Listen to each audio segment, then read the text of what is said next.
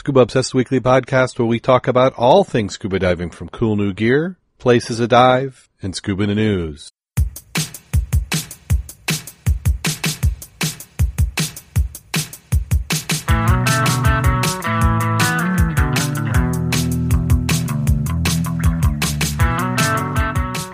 Scuba Obsessed episode 316 is recorded live January 26, 2017.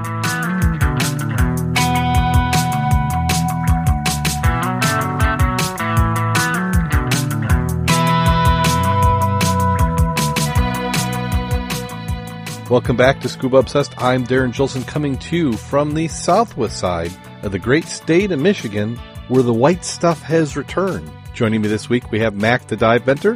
How you doing today, Mac? I'm doing very well and I appreciate the, uh, are you going to be on tonight call? Otherwise I'm sitting there in my ignorance. Yeah, I'm doing good. Doing good. Excellent. Yeah, it's, uh, we, we've, in, even though it did snow, I still don't feel like we're getting the weather like we should be getting this time of year. Well, I was out at the airport earlier, and 34 degrees is not bad. No, uh, you know, not having ice on the runways, things like this. So uh, I'm sort of all for it. Yeah, I I really don't mind. Uh, so maybe you know we're going to have a mild winter. It's been so far, but you know that there's going to be some storms coming up here at some point in time. It's hard to believe this is the 27th. Yes. Or 26th. I mean, the month is almost over. January is almost gone. And it's six o'clock and it's still daylight. Yeah. The only issue I have is I'm not having too many people available to dive with. The river has been beckoning, but it's hard to do that when you're by yourself in a dry suit with a back zipper. Yeah, so you haven't been able to talk anybody in?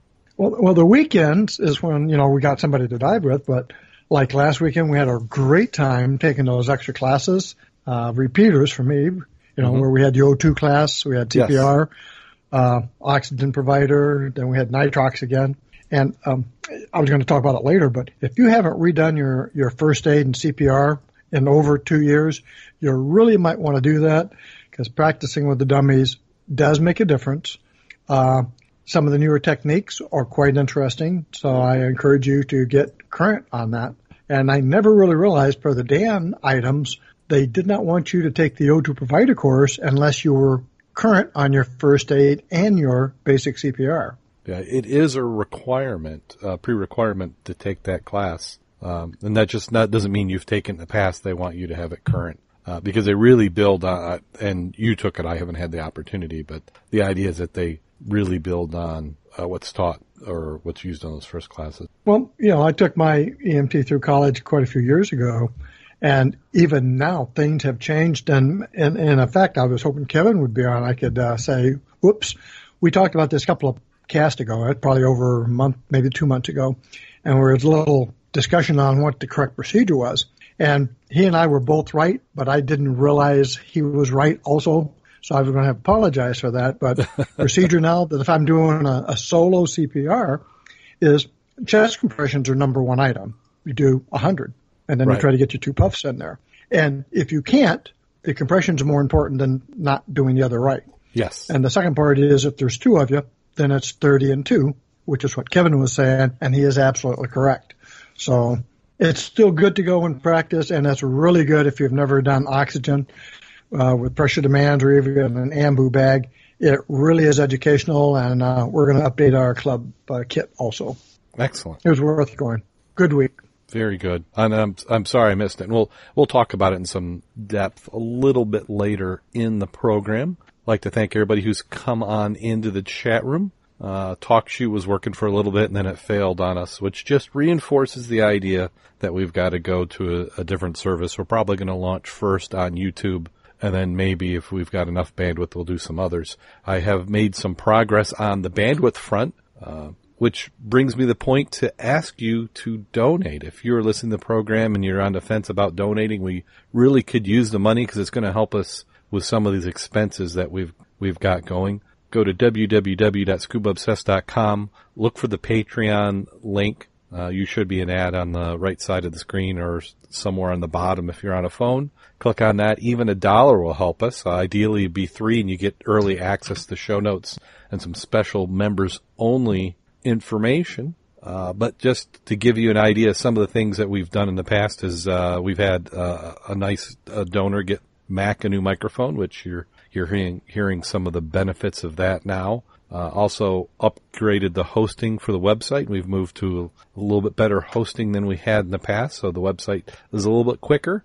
Uh, we're in process of moving content over, and then also in increasing bandwidth, and that's where we can use the help right now uh, because uh, we live in a fairly rural area. You're not going to get some of the high speed connections because Mac, you've got Comcast where you're at. That is correct. So you, you can zoom along. Uh, I, I got the quote for the antenna to put on and I'm not going to pay this because I'm going to work some other deals out with the guy. One of the advantages of, of my location, but $5,000 for an antenna. Now you got to tell people what that antenna is though. That antenna is a 120 foot tall antenna with guy wires out. And what that antenna will let me get is approximately about 10 megabits a second. So I'd probably be about a third of the speed that Mac you're able to get right now. Now it's a, it's going to be a little bit more of a dedicated circuit, so it'll be good. But you got to get up above the trees. You got to get a direct line of sight to the transmitting tower, and uh, that's what it takes. So that's some of the cost. And you know, I'm not expecting the show to cover that. I'm going to cover a lot of it myself, but that's an example some of the things we do to be able to do this, and we need that bigger bandwidth. Uh, right now, I'm, I'm using a uh, 4G connection, which burns through the data at an amazing rate. We go through about four gigs just on doing audio alone in a week. And if we go to video, which is some of the things we need for the uh, next step, to go to YouTube, they want to see some video along with that. I estimate that we're going to be about 10 gigs, 15 gigs a week in audio and video bandwidth. So certainly helps. We certainly could use it. And we'd like to thank all our Patreon supporters have been donating up till now. It's appreciated. And like I said, we're not going to get rich doing this, but at least it keeps us on the air and we are member supported. If you look, you have not been seeing any advertisement, not because we didn't want any, but just because our medium really doesn't lend it so well to advertisers. And one of the nice things about not having advertisers is we don't have anybody who's second guessing everything we see, so, or say. So we've, we haven't had any censorship. So we can say what we want. We can go do and dive almost every place we want. It's a good thing on the non-censorship because we sometimes get off on a tangent. Yeah, you could say things, do things. Uh, so when we say something we like, it's because we actually do like it. Right. As, as a side note, my download speed is 83 meg and upload is 23 right right at the second. that's that's. You, I had to go look because you said that. I had to go. Yeah. Yeah. I, I'm I'm uh, what what I'm going to do because I'm going to put up that tower is once I get that tower and I'm backhauling, then once I get about 10 people around me on it, uh, I'll be able to get my bandwidth for free, but I've got to get 10 people. So it's just going to take that time. And then I still have to pay to have that antenna put up. So it's a big antenna. Uh, and I'm going to be able to cut out some of the labor because I'll do some of it myself and then again working the deal to help them act as a repeating station. Well, I've done a little work on towers and I don't care where you're at. Once you start over 50 feet, you got wind. Oh yeah. When you hit the 100 foot mark, even on a calm day on the surface, it's not calm up there. Yeah. Yeah. This is, this is a 120 foot. Now, at what point do you need lights on a tower? It depends on where you're at, and they've changed some of the rules. Um, one of the microwaves I used to uh, work with that's on a hill, also a high point. Every uh, 100 feet, we had lights. And at 200, you had to have lights on the top. Mm-hmm. And some people tweak it and make theirs 199, which is really false economy. Well, right. But, it's, um, it's, it's not, yeah. Uh, and that's what I'll ask the guy. I mean, I don't mind putting lights on it. I mean, now with LEDs, you can get something. A big difference with LEDs because they don't burn out near as frequent as the other ones. Yes. Yeah. The tower maintenance can be, I mean, that's part of it. So I got to run guy wires, uh, you know, the guy wires have got to be about 80, 90 feet out from the tower at 120 feet. Uh, luckily I got some pasture that, uh, they'll be right in. The horses won't mind. So we'll go ahead and do that and hopefully our listeners will reap the benefit. So let's go ahead and jump right on into the news. And again, we'll thank uh, Kevin and S. Nelson and Eric for being in the chat room. Uh, we have a. Is this really the first article? I did these these notes so early today. I've already forgotten. Bali streets flooded so bad, scuba instructor starts diving in middle of the road. With all the heavy rains in Bali and clogged up, trash-filled gutter streets have been flooded on the island real bad making light of the mega flooding, a North Bali dive instructor, Putu Oh, Sada Marawi. Is that Mabawa? Sud, uh, wow. S-A-D-A-R-I-M-B-A-W-A. So I apologize, and you never thought I'd get his name anyway. Decided to exploit the weather conditions and take advantage of the new dive spot. Uh, photos and videos were uploaded to Facebook on Wednesday showing the man diving in the middle of the brown flooded road, donning full scuba gear as other people struggle to, die, to drive through the water. He confirmed in local newspapers that he was indeed the man in the diving photos. He says he hosted the pictures as a form of protest. He explained that the village is very popular for tourism, yet it's always flooded during rainy, se- rainy season. Since tourism started, it's flooded. Before, when there wasn't yet a lot of tourism, there wasn't a lot of buildings. Now that there are a lot of buildings, water's pooling up around, and with the lack of sewers, it's a problem. So what it sounds like is a little bit poor urban planning, and they're not doing anything to address it. Uh, he says that he hopes that this is the last time he has to dive in the road if nothing is done to fix the conditions, and each time it floods, he'll continue to take action. Uh, I was looking at the pictures, and I, I understand what he's doing, but by the same token, do you realize how awkward and dangerous it could be? And I'm talking it from the environmental aspects.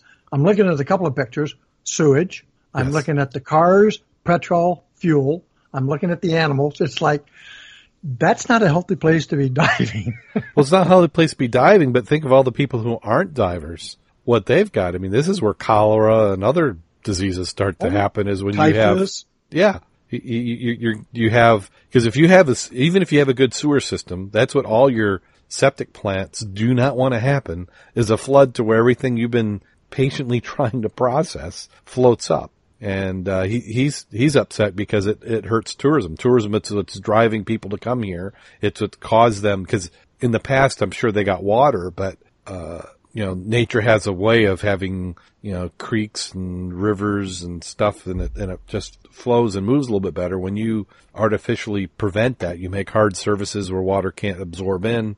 Uh, you start running channels. You have curbs. If you don't have proper gutter systems, and then you're just creating this kind of mess. And that's what it looks yeah, like. Yeah. When I, when I go on a vacation, I do not pack a pair of waders, uh, which would inhibit my getting around in that, in that area.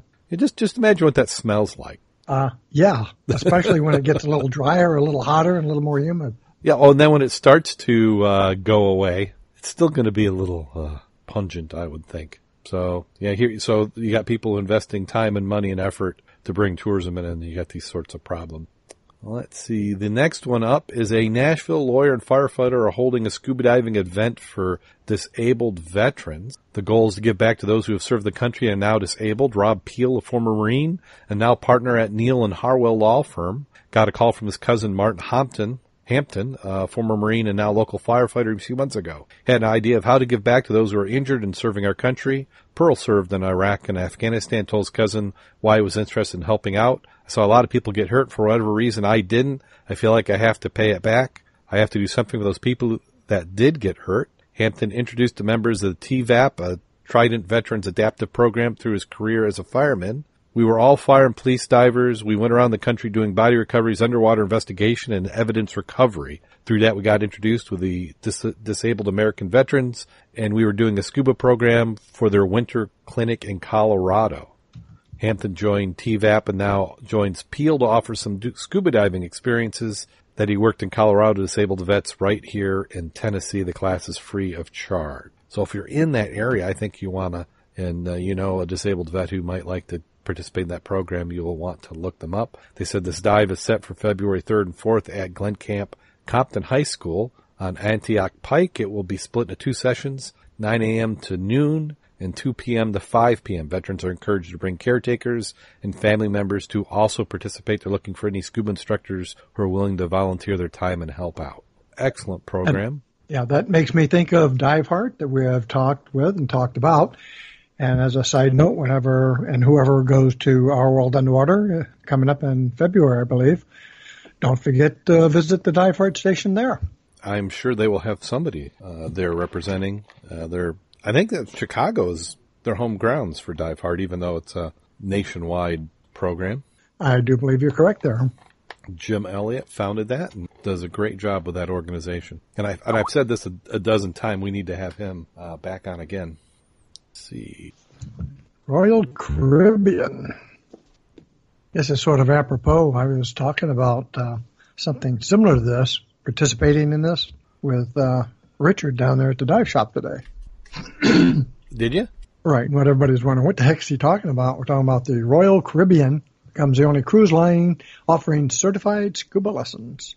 Uh, yep, 10 different Royal Caribbean cruise ships will now have onboard PADI uh, instructors, five, dar- five star dive centers on board. PADI, uh, and then they go on to explain what PADI is. Adventure seekers can dive and explore hundreds of storied shipwrecks and destinations like St. Thomas and British Virgin Isles. So what you'll want to do is take a look if you're going to book on a Royal Caribbean to see if that vessel has that program offered. Uh, Caribbean offers a range program, 30 minutes drive and dive, uh, reactivate program for certified divers who want a refresher, which I really think that's probably one of the better things for this, is if you're a certified diver and you haven't been in a while, that might be the thing to do. Yeah, I was wondering though about the difference in the pricing though. You know, it says 29 to 59. What's mm-hmm. the difference if you're doing a refresher? You know what I mean? Well, I think in a refreshers they don't have to give a cut to PADI.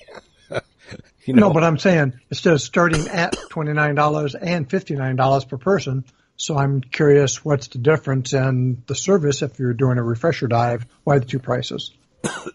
I'm I'm not sure. Maybe it depends on whether you're doing it on board or if you're going to do it as part of a uh, excursion. Uh, but that, I mean, that's a good question to ask. 29 and 59. Maybe it's if you got gear or you have to rent gear for it. Yeah, you're going to take your gear on a cruise trip. Can you imagine no. your tanks and your weight belt getting through customs? No, you, if you do that, you're not going to have any room to take back all the the gifts and liquor you've bought while you've been going around. Yeah, and they're, and they're t- they go into the, some of the detail in the article about it. But and what's your thought on dive training? Do you think that diving uh, during the you know learning to dive on a destination, or do you prefer learning to dive local?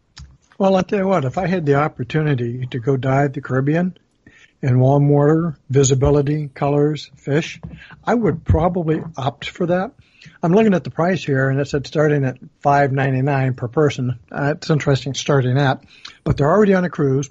You've got a captured environment, meaning instead of doing weekends, you've got them for quite a few days in a row. You already have a pool on the ship, so you can do your classroom. You can do a lot of your pool work right there, and then get into the shower, the shallower areas, and do your initial. And you've got the whole rest of the tour to do a lot of your diving. Um, I was talking with Richard today. One of the places he was on an opposite boat. He was doing the snorkeling, and he looked over at the other boat. They actually had scuba class, and he said maximum depth out there was 60 feet, which is right in line with you know uh, PADI courses. So you could, in fact, this is not a tourist course. This is a full-fledged diver certification basic, which to me is a little different than getting one of those um, courses so you can go dive while you're down there, but you still got to get certified.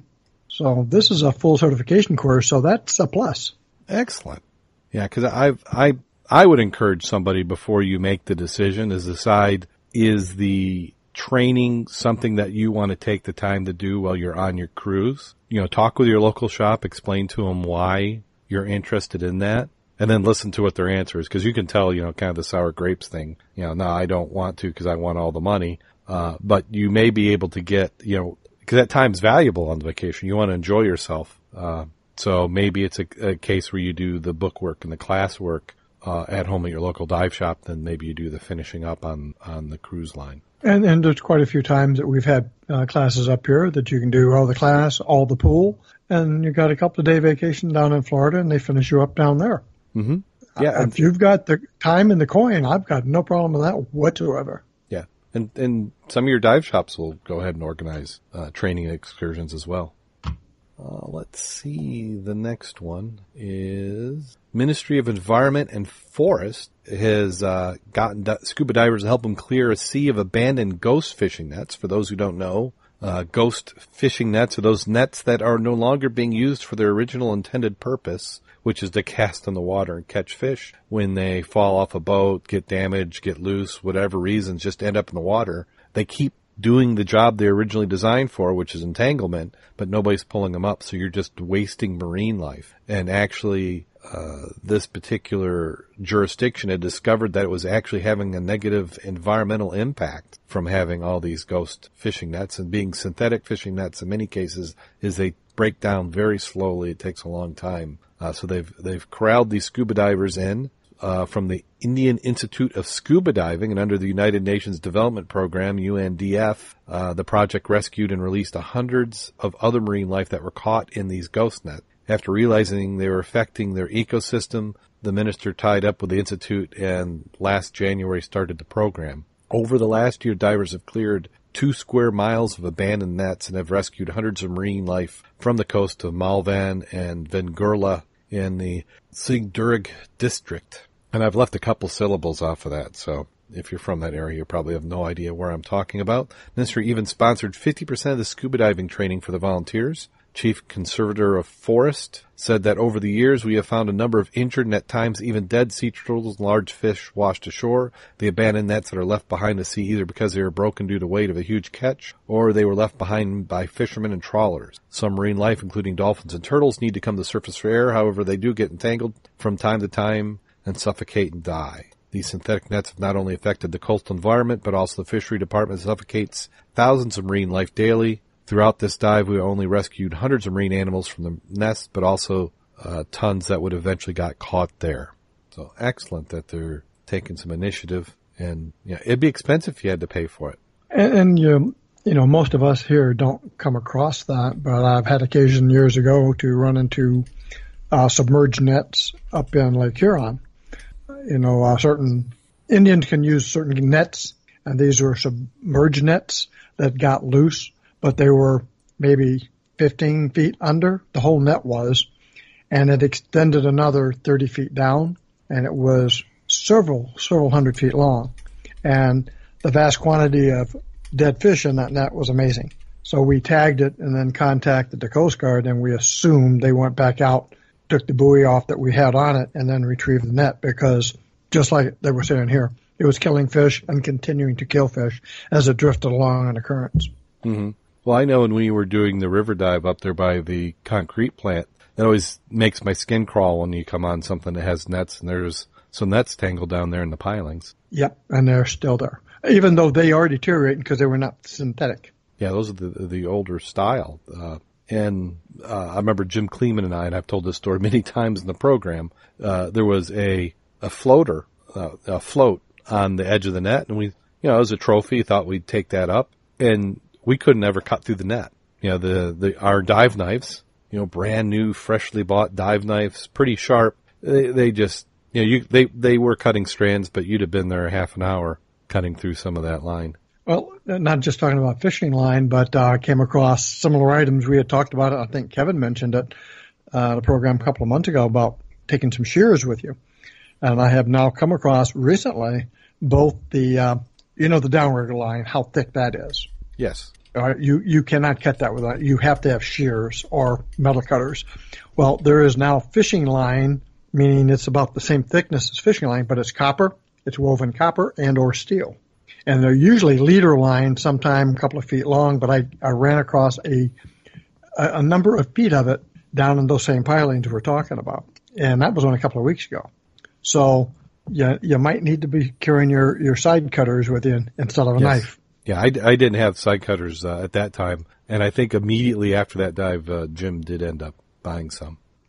And then here we are in Europe. Europe is opening a new museum uh, underwater, crossing the Rubicon. 35 figures have been placed. Uh, the museum is located in the Canary Islands off the coast of Lanzarote. Lanzarote? L-A-N-Z-A-R-O-T-E features more than 300 human sculptures created by British eco artist Jason DeCaires Taylor, and he's the one that you've seen all over. Uh, you know, down in uh, Mexico, they've got a, quite a few of his art projects. There are some. Uh, what's that other island that's got him? I'm drawing a blank right. But this particular one is submerged at depths of 15 meters in the floor of Los Colorados Bay. The sculptures are only accessible to scuba divers and snorkelers, The project which has taken three years to complete aims to create a visual dialogue between art and nature. The features, the figures helping to form part of an artificial reef, which will act as a breeding site for local species, local species of fish and plants. a graduate of the University of Arts in London. Uh, Mr. Taylor has worked on a number of similar large-scale underwater projects, including the first underwater sculpture park in Grenada. That's the one I was trying to think of, which opened in 2016. Uh, while the museum opened in March of last year, has now only recently been completed, and all the figures have been submerged. The idea has become a portal to another world. I want to inspire people to understand more about the oceans and the threats facing them. Positioned in several groupings, many of the statues cast from real people. According to the artist, each installation aims to draw attention to global issues such as climate change, conservation, and migration. I looked at a couple of the pictures on that when it first started out, and it was really nice. And I, I got off the site real quick because I was getting a lot of audio. I didn't know if you had any when you looked at it. I probably do, but I I've been using my Chrome browser, and the first thing I do is I open the tab and I hit mute. So it can go and add all sorts of stuff to it. Well, that first picture they had, you know, that big fence with the people going to the opening was quite interesting. I could I I like that. That was quite a big involved. Stru- uh, looks like a big structure. You know, I was thinking, you know, dreaming of when we, excuse me, sink that giant vessel out here in Lake Michigan maybe something like this to augment that, like we saw the the boat last week where they had the the casino theme. Maybe we can do something similar. If we just had a boat, we'd draw people. that would be, you know, icing on the cake, though. Well, I think a lot of times what happens, you get these uh, groups in place that do this, and you have to have a large plan. You got to think big, huge. So, I guess first thing we got to do is find find a boat to sink. But I do like this the art pieces. Okay, next up is we have giant underwater goddess found off Turkish coast.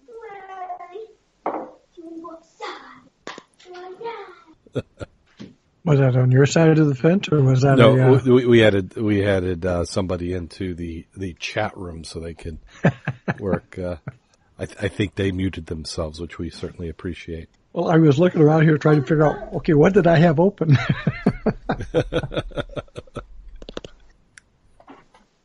Okay, let's see here. I don't know if I can mute. Well, I do know your next topic is what the giant underwater goddess found off of Turkey. Yes. That pictures are quite interesting. I did not look at the video, and I'm looking at the amphoras that are littered across the bottom, and I would love to be grubbing in that area for the recovery of artifacts for the museum, of course. Yeah. But I noticed that even at that depth, it's hard to tell if they have lights. I don't think they do. Even though you are casting some shadows, you, they might be, but uh, the pictures are very clear. I'm trying to find the pictures. Oh, um, it's hard to tell now. People are so good at uh, color correcting. I'm going to guess that.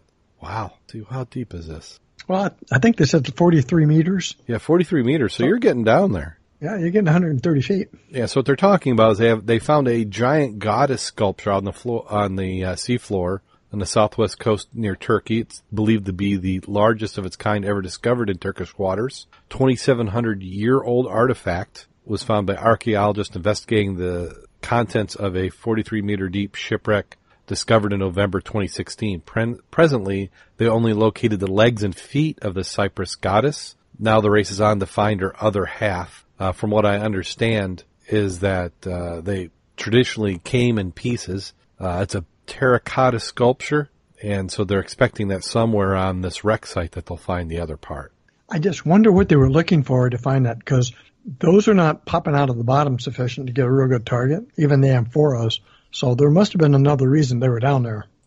I'm, well, I'm obviously, not... with that, with that many amphoras, there must have been a shipwreck nearby. Yeah, well, then that's what it sounds like, is that they just recently discovered the shipwreck. Well, looking at the jugs and stuff, it almost looks like it sank, split open like we're used to them. And because some of those are standing straight up and they're not chipped, looking at the amphoras.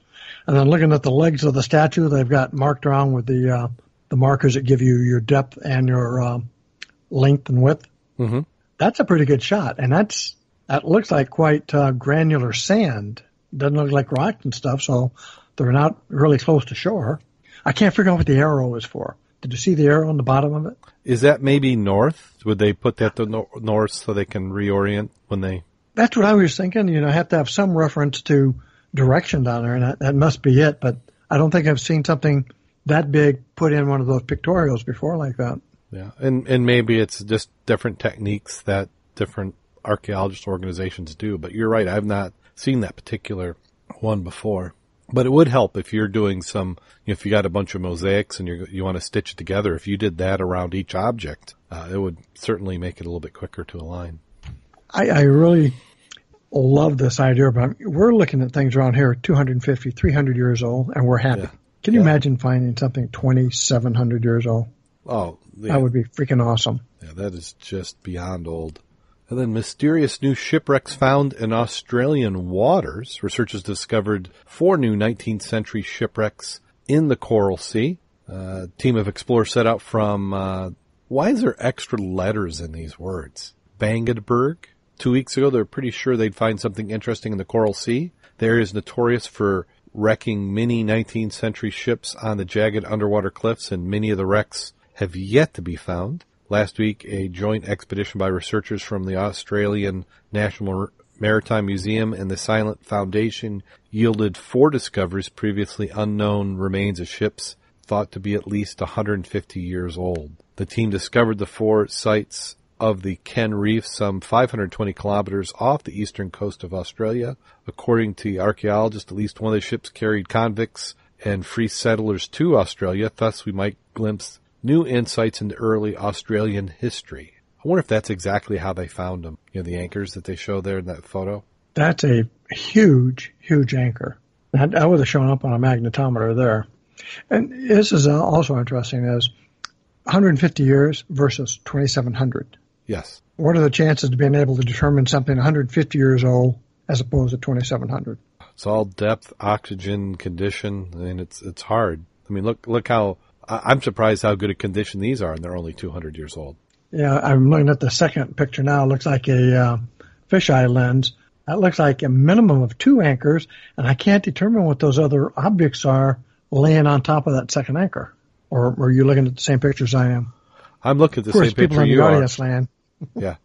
Well, you have to go into the show notes. Our three dollar Patreon subscribers get the the notes early and can follow along. Uh, and then also thanks to Jim Billings, who recently had a birthday, and he has been keeping our show notes up to date. So you can go to our website www.scubaobsessed.com and you can get the show notes. And usually they're up about three or four days after the podcast is aired. Um, I'm wondering Now, if that like- was was could that have been something in an effort to recover the anchor? Because an anchor is a, is a significant investment in a ship. Yeah, but I, uh, since they're being archaeological, you mean back in the day when I lost it? Yeah. I don't know. Look at the location and the, the skewing of it and how it's not uncovered. I like the third picture even better.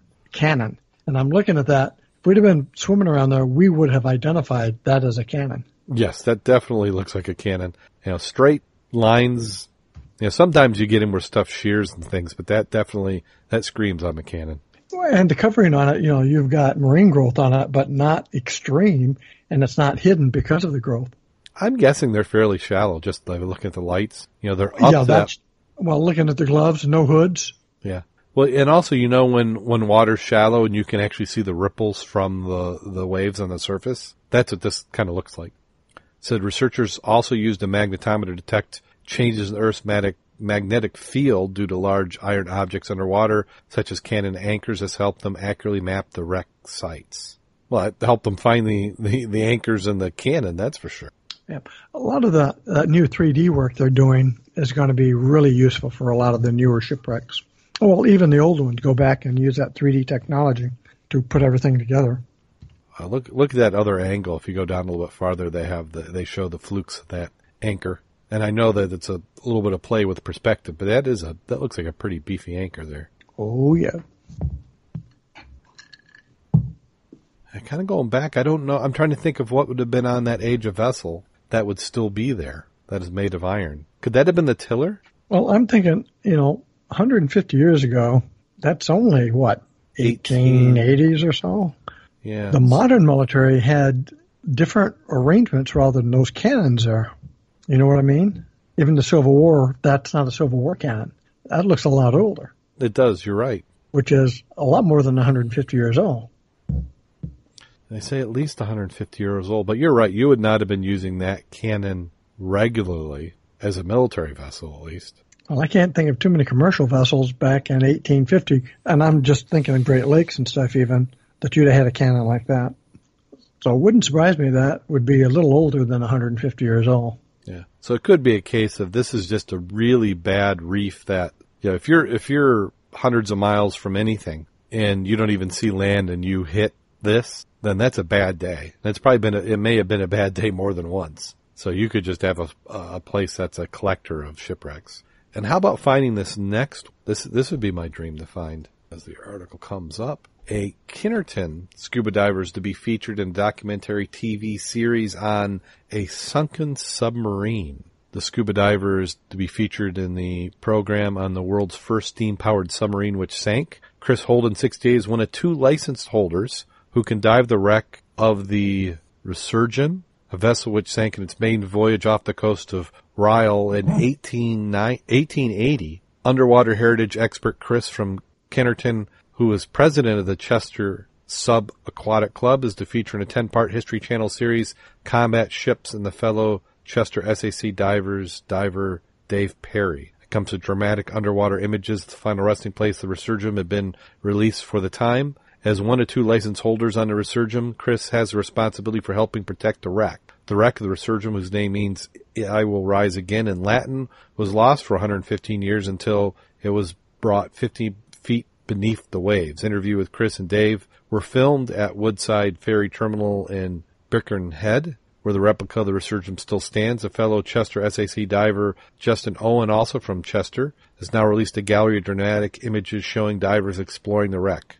Keen amateur photographer Justin 42 also recorded rare video footage of the wreck which is built and test launched in the Wallasey docks. In 1880, after a successful trial in the Great Float and Egerton docks in Wallasey and Birkenhead, the 45 foot, 3 meter sub set off for Portsmouth where it was to be demonstrated to the Royal Navy and the, as the latest in Victorian Navy technology. After stopping in Rhyl for modification, she continued her journey before shipping water and sinking. So is shipping water a bad thing? I'm taking it? if, if, if your boat's shipping water. Well, I think you're taking on, but if you're a sub, uh, I can't find the clicker on my uh, Skype screen that I could send you a picture. I've got several pictures of this boat, meaning the cutaways of what it looked like, not uh-huh. just the uh, sunken version. Right. Quite, quite interesting. It was. And what uh, I'm trying to figure out is where's the ballast tanks at? Looking at the diagram and the internals. So it said it was discovered by Chester diver Keith Hurley in 1995. Keith was investigating what was a fishing trawler had snagged on its nets and discovered the wreckage of the Resurgam. It is believed the wreck had been pulled up by a fishing vessel and dropped in its present location or been buried under the seabed exposed during the excavation of a nearby pipeline. The chances that it would have been discovered much earlier unless it had only recently been disturbed. The wreck is designated as a protective wreck, which means you can only legally dive on it with permission from CADW, the Welsh Government Service for Historic Environment. I took over the license along with a marine archaeologist after the former license holder Mike Bauer passed away a few years ago. It is my responsibility to protect the wreck and ensure no one dives on it without permission. Other divers can apply to have their names added to the license, and I have no problem with that so long as you follow the rules and help protect it. It isn't dived on very regularly as the weather is, the weather isn't always too kind. Dave Perry, Chester's subaquatic club diving officer said it's really interesting wreck now that it's teeming with wildlife. There are a huge number of crabs, dead men's fingers, anemones, lobsters, and odd conger eel and shoals of fish living around it. Uh, dead men fingers. I'm not familiar with that. What are that? Or what are they? I am not sure. I think we may have to take advantage of the internet and figure that one out. Oh, it's dead man finger anemones. So I'm guessing it's a type of anemone. Uh, let's see. Okay, now you said that makes sense. Yeah, I just yeah, I probably I'm paused at the. I probably paused. Ooh, uh, here. Let me. I'll send you this this image here, and we'll put this into the chat room as well. And this certainly, if you came across it while you were diving somewhere, they you would think that they were dead man's fingers. Did you get a, the picture? I I did not get a picture. I'm trying to figure out where some of my stuff are lost at. Oh, you, oh, okay. Let me go. Now my Skype is playing games with me. Okay, we monitor the condition of the wreck. Is in and try to protect what is an important wreck. In both 2007 and 2012, BSAC divers from Trafford and Chester undertook vital conservation work by placing zinc corrosion inhibitors on the wreck to reduce corrosion. We may repeat the process the next 12 months or so. The Resurgam story is fascinating one. It deserves to be told to a wider audience. I'm delighted Chris Holden and Dave Perry, who are both committed to the preservation of the wreck, were able to assist the film crew and look forward to watching this series. So this is interesting. If I understand it, they protect the wreck and nobody's supposed to dive on it unless you get a license and this license can have multiple people on it. And then for you to be able to, you know, if you're going to put your name on the license, you're committing to preserving the wreck and helping protect it. And it, it sounds a little bit like a Tom Sawyer type of thing where, you know, they, they convince you to help out. Oh, and, and then you just sent me the photo. Wh- which one is it? Are these all? I'm not, I'm not sure which one. Uh, no, on the pictures I sent you, top right, look down the number down to the second one. This is uh, not the same photo I had a moment ago. I was trying to relocate it, but they had a picture of that one cut in half so you can see the steam engines. And if you look fourth picture down, you can see two cuts of that.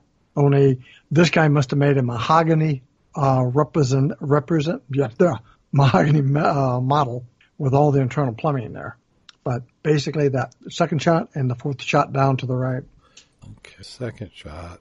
The first shot at the top is um, a a submarine that's got a hatch thing on it that has that biplane in it, the one straight under it? Are you on the same picture? Or are you I, looking at something different? Well, I, it showed me stuff a little different. I, am seeing some of them you're talking about, but I'm seeing others. I see, I do see a, a vessel that's kind of on stilts that looks wood. Is that the one right, you're talking about? Right, that's the one. Right. You cut that in sideways, and if I can find that other picture, it's really interesting looking at the engine. Okay. It's one thing you, you close the screen, come back, use the same words, and it comes up different. Yeah. Well, also what it likes to do is uh, likes to do locations based on you know where you're at. So you be talking to somebody, and just because they're in a different state, they're going to get a little bit different image. Um, so I just sent you an image. Um, is this the one you're talking about, the cutaway, where somebody had made it. a model? Yep. Yep. That's it. That is interesting. Oh, isn't it? Like, where are you going to put your ballast water? Well, that might be why it sank. uh, I mean, you lose you lose uh, propulsion, you start taking in water. That that one's going to sink under there. I think maybe I don't know. Yeah, maybe. that's the kind that used to be not fully submersible, meaning you can see like the two snorkels. Yes, it, it, so it had to had, be at least that much to air breathe.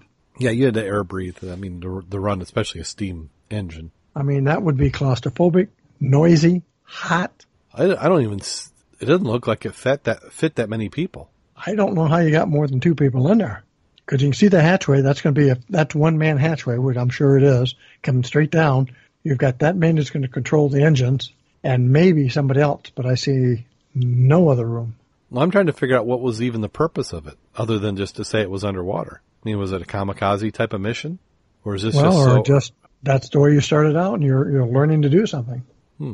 It is cool, though. I, I do like that. But what what is your thoughts on their their program where they they do the license and then you to get on the license you have to protect it. Well, now remember Harry Zych? Um, he got after he went through all the court suits, bought the contract from the insurance company, so it was his vessel. So it was his, and to legally dive on it, you had to have his permission. So kind of unfortunately, this... after the 20 years it went through trying to get possession, many of the items that would have been interesting to have were gone. Mm-hmm. But to dive it there, you're, you're legally you're supposed to have his permission because it was his. Yeah, if it was his, then make him take it, get it out of there. What's it doing clogging up the bottom? Let's see. Let's see. What's the next one up? We should be getting. I, I was going to say I found a different picture mm-hmm. of the actual sub, and it doesn't look like that picture I'm showing you. That wooden one doesn't here. It looks like it's got a conning tower. Oh, really? Yeah. You want me to send it to you? Yeah. Go ahead and send it to me. I'll take a peek at it. There you come across. Did that get to you? Now this is from Wales, uh, and I'm not looking to see where it's from yet. I hadn't seen that. Yeah, because it says first glimpse of uh, world's first steam-powered sub sank off the coast in 1880. Was named the Resurgam. Mm-hmm. Resurgam. Lost 115 years, 50 feet beneath the waves. That does not look like that other pictorial. It doesn't, but maybe we're looking at it differently. Could that be it kind of flipped on its side? Maybe that's a. It, it, might be because then you can see the turret or the top access port. Uh, looks like you can see um, where you'd want to have a rebreathe, not a rebreathe, but a snorkel Mhm. for your engines. Or are you following where I'm at? I'm looking at the picture. Kind of. That's hard, but that that is that that, that is that same vessel. Yeah, I, I scroll down, look down, looking at the diver in relationship to the hull. That wooden one could be that. Yeah, because he But, he, uh, he might be like he might be swimming along the bottom of it. Well, they Yeah. said it's 45 feet, uh, cost thousand, fourteen hundred dollars when they built it, basically, Mm-hmm. and carried three sailors. So tight quarters. Yeah, yeah, because you, you see him next to it. It's not it's not that big at all. I, you know, it looks and condition such that you could bring that baby up. Well, and, and you heard what they said. They thought that it had been covered to be in the condition that it's in. So they're not sure if it got, maybe got snagged by a neck, a net and pulled out, which seems odd. And they're also laying a cable. But, uh, you know, laying a cable, you wouldn't normally pull something out, I wouldn't think. The only thing is if it went under the nose and was going that direction, but that, if you're laying it's going to be on top of it. Yeah. But if you got, I mean, if these nets are that big and heavy, it could But be you got to admit, you could bring that baby up. Yeah. Yeah. I, I mean, wonder, it's like 50 feet. yeah. I wonder why they haven't considered it. Yeah, because we did the Hunley. I that would really tweak my curiosity about well, let's go down there and bring that baby up and bring it to shallow, leave it underwater so it's not going to deteriorate any quicker, and you could do a lot more exploration and possibly a penetration, Yeah. So, so a lot safer. Yeah, it, it's on the A and E Network's UK channel H2 this year. So I I know in the US we have a channel called uh, H2, and I don't know if it corresponds with that one. So maybe we'll be lucky and it will come on. So if anybody sees it coming up, drop us a line so we can make sure we see it. I, I sometimes feel bad about talking about this when people can't see what we're talking because then they enjoy it a Yeah. lot more. you would enjoy it a lot more. Well, that's maybe that's one of the reasons we do the video. Maybe we'll do and uh, we'll show some clips. Yeah, we'll, we'll just close our eyes and try to describe an elephant, right? Yes. Well, it's kind of round and it's big and squishy and and then one of the last articles says, "Can you die if you scuba dive before flying on a plane?" This one's out of Forbes, which I don't normally consider as the hotbed of scuba diving news, but um it is something to think about. And everybody who goes through open water training learns that you need to allow yourself plenty of time after scuba diving before you get on a plane, because what can happen is, yes, you can die, even though it's rare, it can happen uh, you experience a decompression sickness. So the same thing as if you're underwater and you're down for a while and you come up too quick uh, when you should be in some sort of deco, uh, you can experience the same thing in in a plane. Decompression sickness, also Only known if as the the plane loses its pressure. That's true. Yes. And the other aspect, if you were doing a high altitude dive, you're on a different table, Mhm. then your threshold goes to heck in a handbasket. Because generally you're pressurized at like, I'm, I'd have to remember, I thought it was like 10,000 feet or something like this. So if you were at 10,000 feet and you were diving at, you know, depth sea or something, hmm you could still have a problem. But if you were at 35 and depressurized to a thousand, you're going to have some, you're going to have some issues. Yeah. It, it's it all. I mean, the answer is it depends. But why do you want to leave it to chance? Yeah. The the planes has problems. It depressurizes. Do you want to be the guy in excruciating pain who's paralyzed and then can never walk again? Well, like like it's in our books, you know, you want to wait 24 hours to give you a real positive. You're not going to have an issue between diving and flying. Mm-hmm. So just something to be aware of. And they say DAN has a good article like they do on many things. Uh, uh, it's, so if you look, if you go on the DAN website and you look for, uh, flying after diving, they'll give you advice. Uh, that itself is a good article. If no one did anything else, but look at the article here. Very educational, very good. DAN's, DAN's always good to take a look at. I, I read them every time, you know, they come up and they give me a little tweak there on the computer. And what's a lot of fun is to do some of the exercises or their little test. hmm And I don't care how good you are, take some of those tests and you're going to realize what you don't know.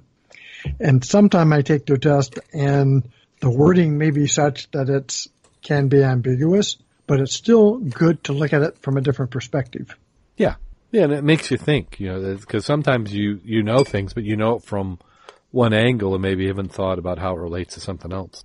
Well, I did one the other day, and just one of the questions I'll ask um, on a wetsuit: Is it better to have a thin layer of water the thin layer of water between you and the suit is what you warm up and makes the wetsuit work real good. True or false? Is it better to have a thin layer of Is, is, it, is that the purpose? Is it is to you have the suit on, it traps a little thin layer of water that your body will warm up, and that's what the wetsuit and how it functions to keep you warm. That's what they're going to tell you, in my opinion, is that your body has to expend energy to heat up that water. So if you had a wetsuit that was perfectly sealed, you'd be warmer if it didn't let the water in. Uh, So is that why you add warm water? well, I add warm water because if I don't add warm water in, the cold water is going to come in. so And the answer is correct. A, a correct snug fitting suit will not allow water to get in to begin with. yes, We compensate because I don't know anybody who's got a custom suit that doesn't have a little bit of play somewhere, especially under the armpits. yeah, but and that by pre-warming it and giving you another layer of water makes a heck of a difference. But it's been you're right. so improperly told so many years that people believe that the water has to get in for it to be warm. And that's, I mean, you want, you want the least amount of water moving. So we, and that's one of our trick, one of our most popular articles on the website to this day. You know, we probably get 30, 40 hits a day just on that article is how to stay warm in a wetsuit. And when you prime with that warm water, ah, and not only does it feel good, but it, it, uh, does keep you a little bit warmer. Well, it goes back to though we're talking. Remember, I always use a shorty under mine because it's got an attached hood, so I don't have anything coming down my neck. That fact alone makes the suit better fit, which keeps the water out, and that's the whole purpose. If you keep yourself dry under the wetsuit, you will stay warmer. But I've never seen a perfectly form-fitting suit, even though some of these new ones are supposed to be that way. you know, I've some of these wetsuits, and that's something I would like to do with a podcast as money starts coming in through our donors and other ways. I'd like to start buying different gear and just doing some comparisons. And I have seen some interesting ideas in it. And the the better something fits, you know, tight tight without being too tight is really some of the best wetsuits. I've seen those ads for the warm wetsuit that somehow retains the heat, blah, blah, blah. I'd love to see what that is. And like you said, I think it's going to be, you know, now that you get the stretchy nylon type item like, like we do, in the old days you had rubber Uh huh. and then you had the shark skin and then you started having that lining on the inside so it'd be smoother to put on. Yeah. So I just wonder some of these new products that are flexible that will stay closer to your skin and not be tight.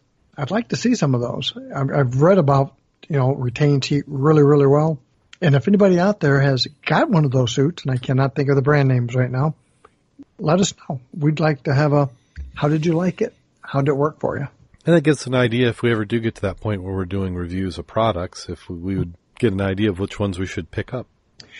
Back in the day, we used to do and take uh, issue of Undercurrent, which was a magazine, and it still is put out. I found It- out it- it still gave me a exists, yes. the other day. Yep. The reason we always we took a, uh scription back then as as a club event because they did evaluations based on what they thought, regardless of what the manufacturer said, Mm-hmm. which was what we've always talked about. We'd like to have the real input based on what the divers say and what we say, not what the vendor says. But Well, Undercurrent's still a good magazine, and they did what we're trying to do or would like to do. Yeah, yeah, and and, there, and we're not saying that there aren't uh, groups out there doing it, but I think we could do our own unique spin on it. Well, that does it for Scuba in the News. I'd like to thank uh, WRVO Radio for putting us on the air for another year. If you're into hunting, fishing, or the great outdoors, you want to listen to WRVO Radio, uh, Reno Viola Outdoors Network. So, Mac, did you get any diving in this last week? You haven't had anybody to zip you up. Now, like I mentioned earlier, we did have the uh, classes, which I went ahead and took all of them, and they were very, very good. So, I mean, that was more than a full day. Yeah. And we had a lot of good after after the class discussions also. oh, and, and certainly. So, uh, so the, what was the first class? The first class was the CPR first aid. Yes, we had first aid and CPR, um, and and we did scenarios. Uh, they broke us into groups and set up a stage, and you walked in on them, and you went as if you'd seen them. You know, hey, hey, are you okay? That kind of stuff. And it's good to play act because Yes. if you do, you are going to do better in a real scenario. And one of the items they were really trying to teach was situational awareness from, and we've talked about this part, situ- you know, what's going on around you. Like when you walk in there, you think, you might want to stop for a moment and say, is there something going on in the room that's hazardous to my health? Yes. Because uh, one of the items we brought up was not three days before this class on last Wednesday. Uh, it was on Facebook too, where you see an, a, a street scene in some city and a manhole cover is open. And basically the first man down went down and died. Second man went after him and died. Third man went after him and died. And yes. it's situational awareness. When you look down and you see somebody go down and then you watch a third, second guy do it, there's got to be a reason and for you to go down afterwards. Yeah. So situational awareness was taught in this one here. Why are they down? Is there something you, as you come into the room, do you see? Like, is there an electrical line by him? Is he laying in a puddle of water? That kind of stuff. It was, it was good. Different perspective than I've seen on just go in there and give him CPR. Yes. And, and when you say that, it reminds me of the, the training that the Boy Scouts do for, for first aid. It's very heavy on, uh, the situational awareness. Uh, every year, at least in our district, uh, for Boy Scouts, they would do a first aid, you call it jamboree, and it'd be a, a, camping weekend where it was just scenarios all day of different things. And some of them were the, the fun, high adventure type, you know, moving an injured person across a raging river or something. But every, the one thing you picked up with, between every scenario was the first step was take a look at your surrounding, surroundings. So it didn't matter what they were training you. And so by the end of that weekend, all the Boy Scouts were, you know, well, what do you do? And it was first thing was, you know, take a look because you, you know, nothing worse than uh, making a situation worse by adding more uh, injured people to it. Oh, absolutely. I think one of the other little aspects in the first aid was uh, splinting. It was a little different than we used to do in the past, and just being able to see that and how you attach the splints for total immobilization. Mm-hmm. It's like you're not going to go out there and try to reset the darn thing. It ain't your job. No.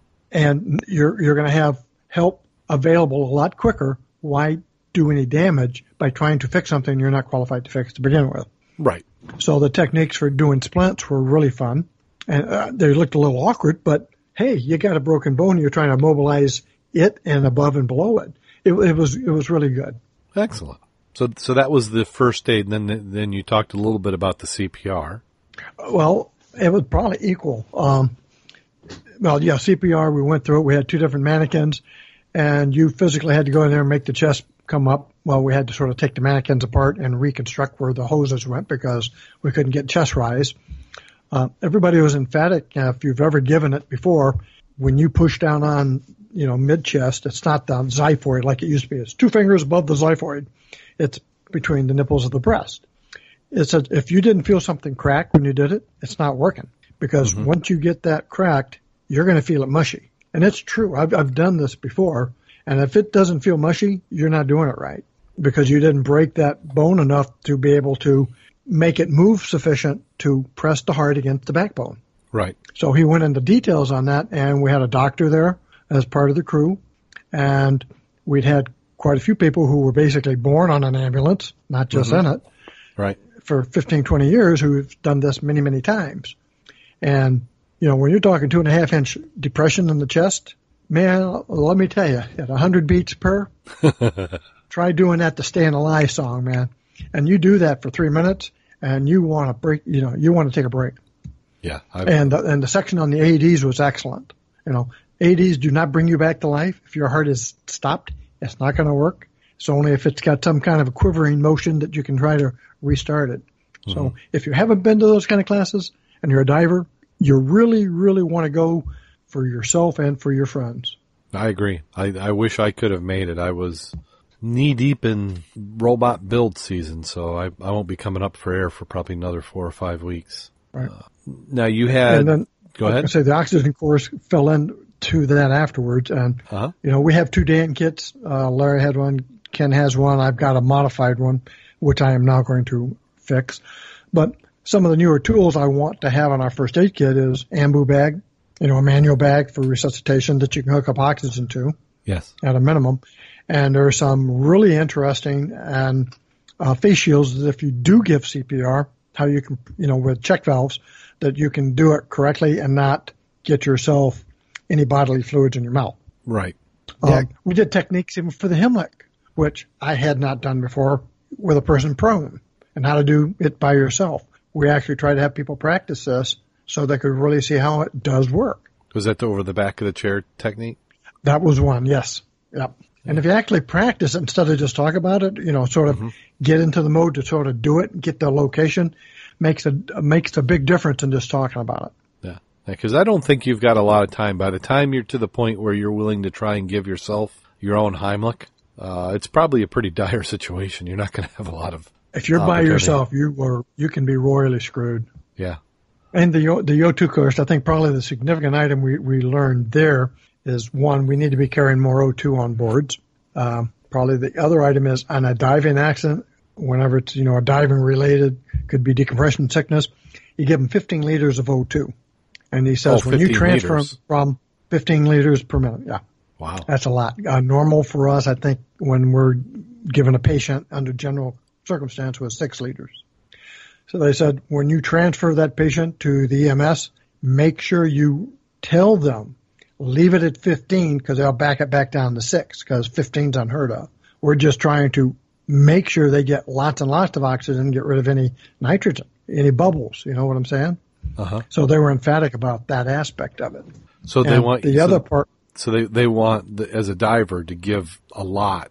Oh yeah, 15. And at 15 liters, if you got a D bottle or a jumbo or an E, you're going to exhaust that pretty darn quick. So you really need more than what we've been car- you know carrying unless we have immediate response. And if you're on a boat, you better have extra tanks. Yeah. And that's what we're going to look at, making sure we have some on our boat when we're 10 miles offshore. Mm-hmm. Because we've used oxygen a couple of times on our dives when we've had some potential uh, issues turned out not to be, but we used our O2 kits. But excellent, excellent class again.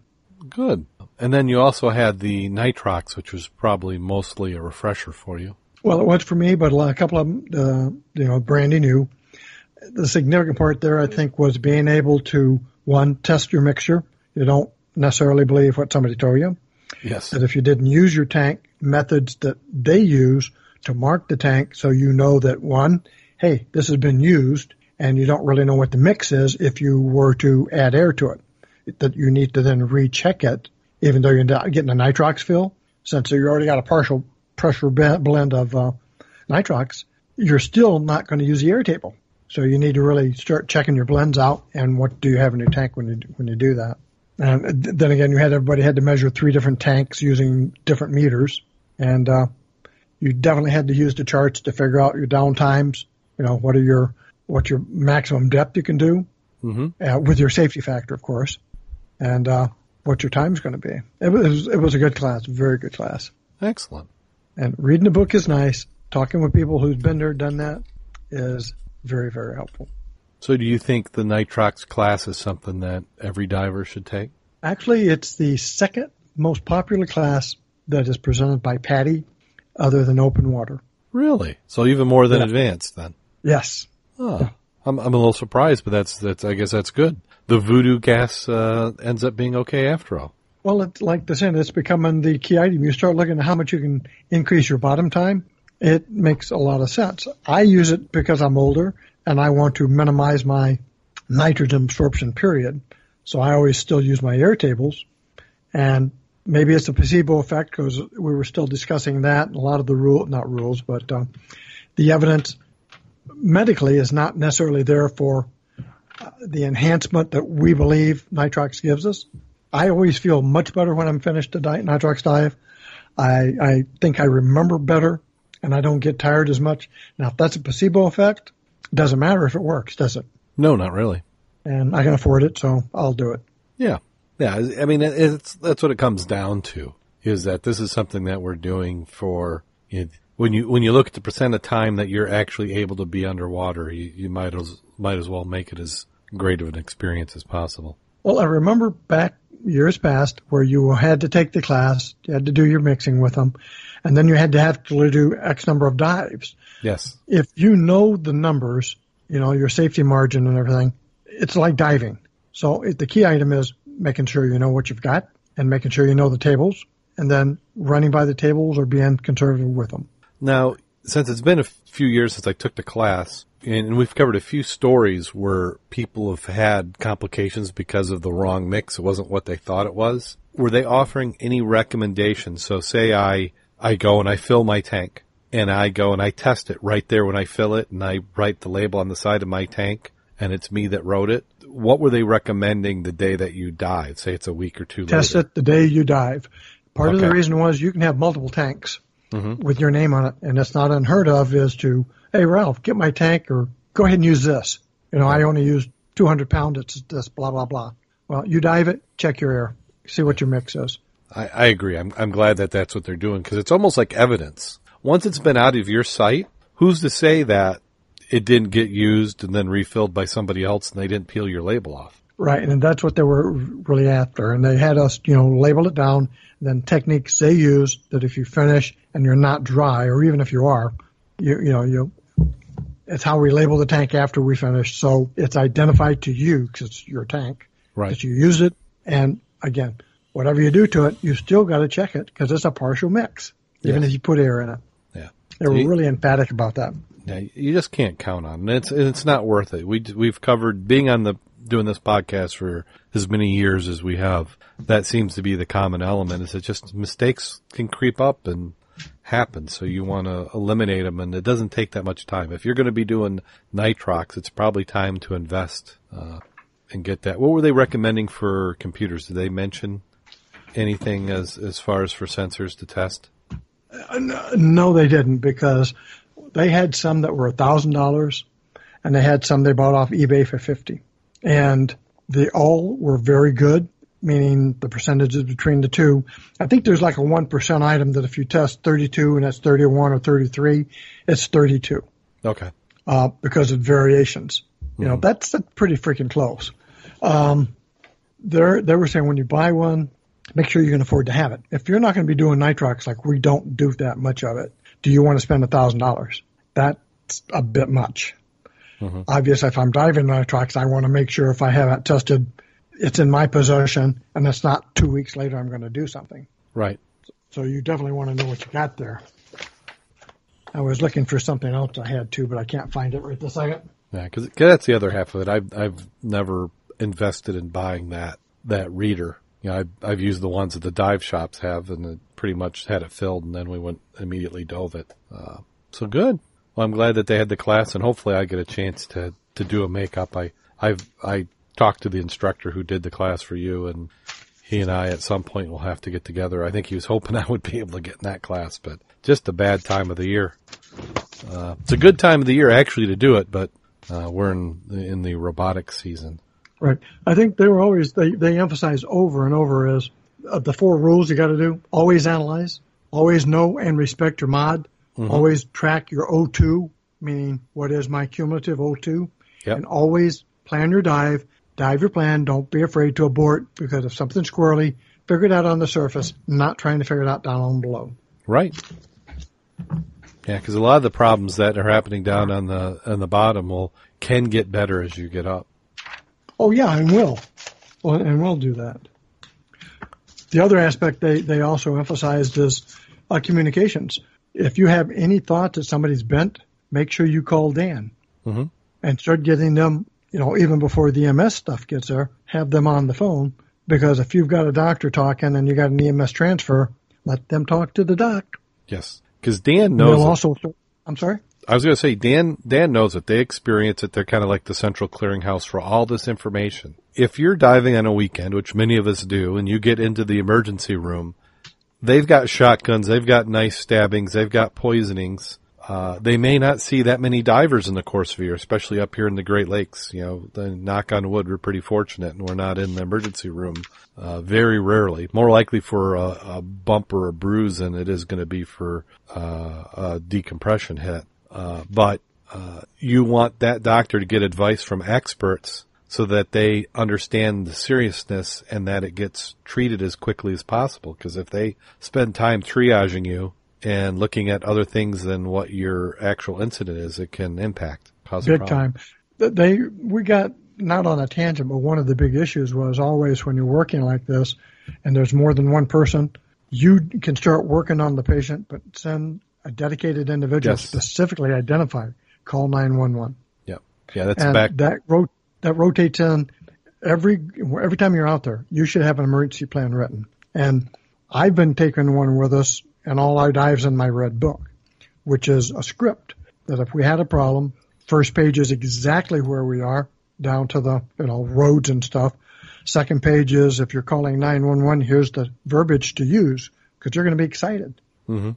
Um, and again, having an emergency action plan is if you're out there and we're doing our Marinot, you know, our a launch dive there, there in Niles, and we had a problem. Does everybody know what to do? Does everybody know where the book is? Would they know how to respond? Do we have the equipment? And we do need to do need to do a better job on putting that together so everybody as a group knows where that book is.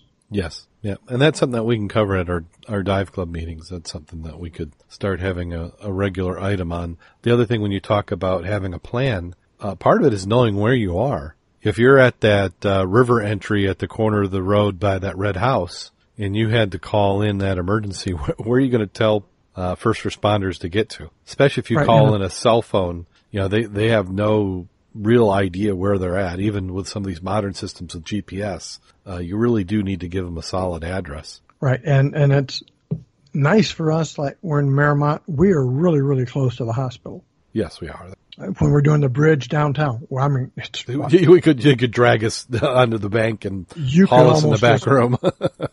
Absolutely. And then when we're down here in Benton Harbor, how close are we to the hospital?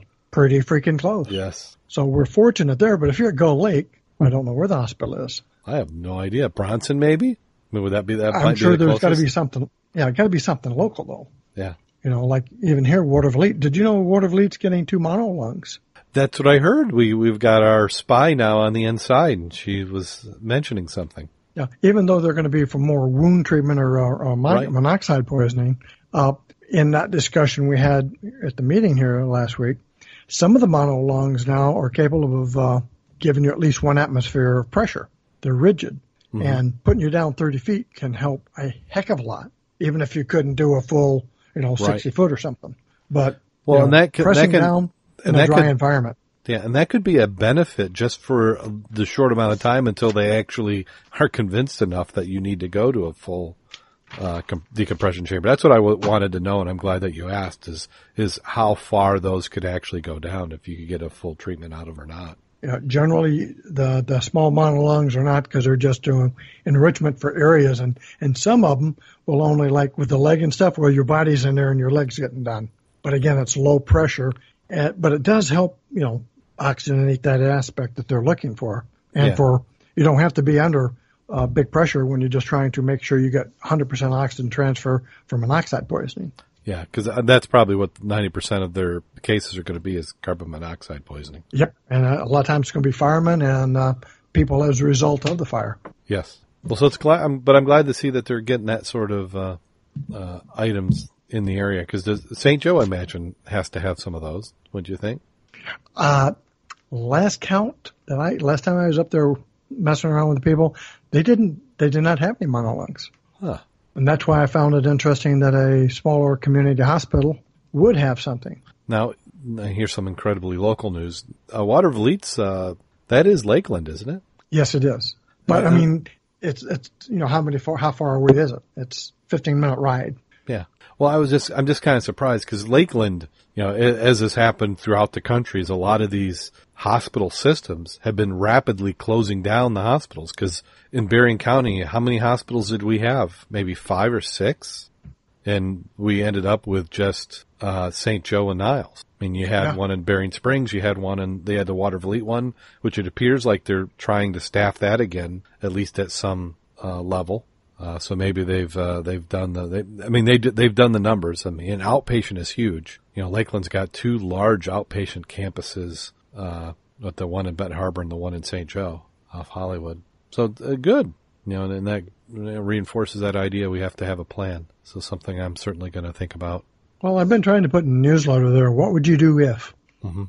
And you really do need to think about that. And again, we do have some aging divers, and Yeah.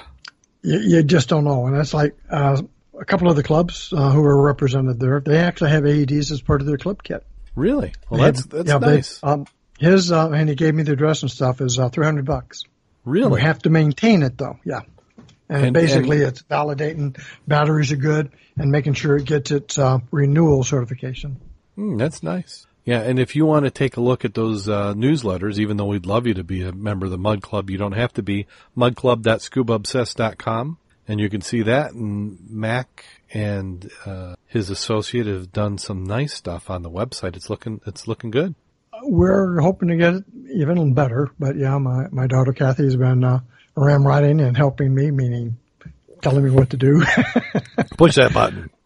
yeah. yeah. Oh, and, and better, more than that is usually don't you do that without making sure I know what you're doing, which works for me. Yeah.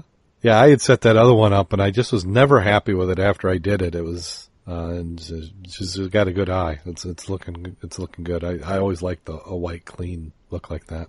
Uh, let's see. Do we have anything else? Did you have, uh, anything as far as on the safety front you want to talk about this week?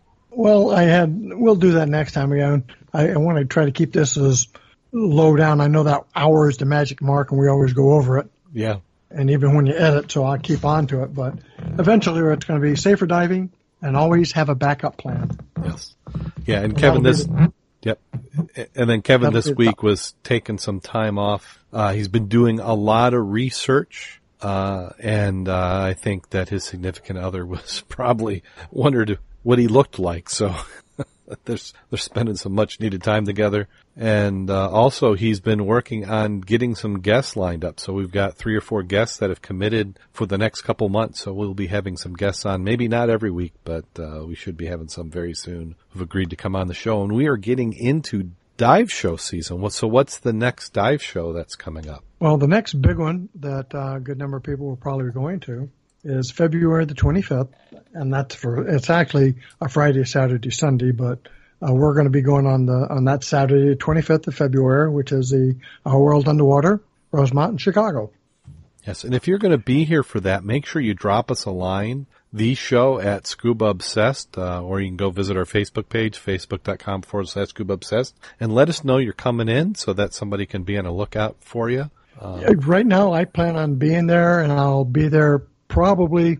I know I'll be there at noon. I'll probably cruise around for an hour, maybe two hours, but I'll have a window, and when we plan it, we'll we'll say we're going to be here.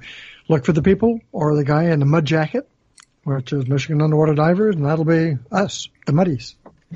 And then following February, we have, of course, um, uh, following weekend is the 4th of February, or March. And and which one's And that one? That's, going to be uh, uh, the ships, shipwrecks, and that's going to be in Ann Arbor, what we used to call the old Ford Seahorses show. Mhm. And the following weekend is Ghost Ships in Milwaukee. And that's, that's also on a Saturday. Well, at least we're going to be there on a Saturday for Ghost Ships, even though that's uh, a two-dayer. Like my weekends, I mean, I got those, and like tomorrow I'll be in Chicago. I got a FAA one going on that I'm really looking forward to going to. So even though I'm not diving, I'm not inactive. Excellent. Well, I mean, you're doing better than I am. I've uh, I haven't been in the water in quite a while. Still need to pick up that inflator hose, and but I, I'm I'm looking, and I am out of commission. Probably, I think that I'll have to see when the weekends come. I might be able to make our world underwater. I'm I'm hoping I can, provided that's not our final build weekend. I'm Yeah. trying not to look that far ahead. We're on we're on week three of uh, six and a half. Da, da, da. Yeah, and pressure, pressure. If anybody is going to be, if anybody is going to be at those and want to talk to us, um, if you let us know, then we'll try to make sure our times can concur with yours. It'd be nice to meet somebody who's been out there listening to us and can give us some personal feedback on what we can do to make it better. Yeah, definitely interested in that. Oh, let's see. Do you have anything you want to plug before we get to that time of the show? Uh, this is a good time of year to start looking at your gear and have it in for servicing. Um, a lot of times, if it's working, we don't look at it too much. But by the same token, if it's working and it's working good, it's still never a problem to make sure you go through and inspect your gear and clean it, especially on parts that can fail, like your BC, your hose, your inflator, the attachment points for the same items. So that's a good time to do it.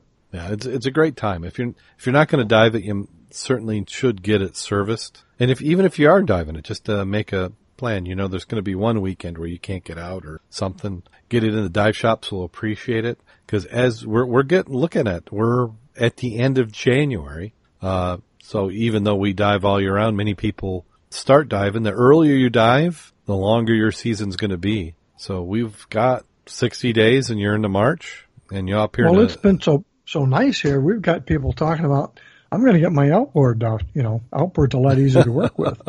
yeah. I Well, think yeah. if Bob wasn't going on, going to Hawaii next month, uh, we'd be out there next month. We could be. We could set a record. It, wouldn't it be nice to be out in like the Havana in February? That would be a record. I was really hoping we could get out there and do some work around the piers where the ice was. Uh huh. Bob's done that before, but uh, Yeah. just That- doesn't work fine. this year. Yeah, we just haven't had enough. I don't think we're going to get enough ice building. I think we're probably already turned the horn on that. Uh, Unless January or uh, February kicks us in the butt. and it can. Yeah, that's, Oh, we've done it before. Yep. Yeah, we're. I'm. Uh, we're, we normally have a storm by now, and we're and we're going to have some. We're we're not going to get away without it, but uh, we're not going to have. Oh, my, any, my, my snowblower is all gassed up and ready to go. My generator's all powered up. Checked and made sure it's working. So maybe that's why we're not having this problem. I think it is, and and maybe we need to kick in and make sure that happens every year. Other than it would be nice to get a nice dive in, but okay. So are you ready? Ever ready? And this one is a bad scuba joke from one of the regulars on the podcast, so you can you may be able to guess who it is. I'm just trying to deflect the blame when people complain about it. On a bitterly cold morning, a husband and wife in Dublin, Kansas were listening to the radio station during breakfast. They heard the announcer say, We're going to have 8 to 10 inches of snow today. You must park your car on the even numbered side of the street so the snow plows can get through. So the good wife went out and moved her car. A week later, when they were eating breakfast again, the radio announcer said, We're expecting 10 to 12 inches of snow today. You must park your car on the odd side of the street so the snow plows can get through. The good wife went out and moved her car again. The next week, again they had breakfast when the radio announcer said, We're expecting 12 to 14 inches of snow today. You must park. And then the electric went out. The good wife was very upset, and with a worried look on her face, she said, I don't know what to do. Which side of the street do I need to park on so the snow plows can get through? With the love and understanding in his voice that all men who are married exhibit, a husband replied, Why don't you leave the car in the garage this time?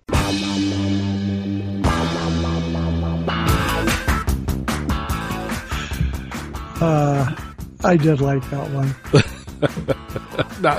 It's a little politically incorrect, but I mean, you could switch it around. Maybe it was the husband, but And I had a good number of people take that from my site. what, they took it the wrong way? no, no, the no. right they, way. they posted it on theirs. uh, I even had a cousin, way off cousin, wrote me a note and said, I like that one. So on that note, go out there and get wet. And you guys out there, stay safe.